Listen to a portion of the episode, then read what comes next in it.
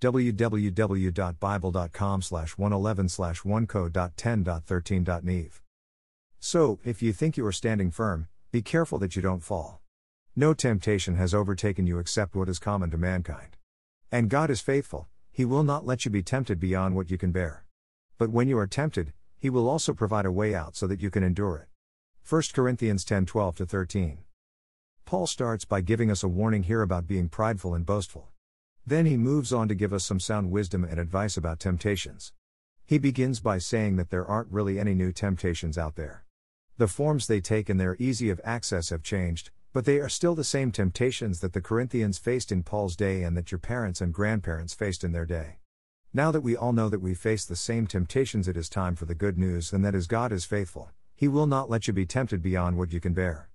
God knows your breaking point even if you don't, and He is going to do everything in His power to prevent you from going over your breaking point. Does this, then, mean that we no longer have a free will and the ability to choose that path that we take? Absolutely not. You still have the ability to choose your path in life, and that is where the very last phrase in this passage comes into play. But when you are tempted, He will also provide a way out so that you can endure it. Even if you choose to go past your breaking point and fall into temptation, God has provided you with a way out. All you have to do is turn back to Him and look to Him for your strength. This is called repentance, and it is the way God has provided for you return to Him when you have fallen into temptation.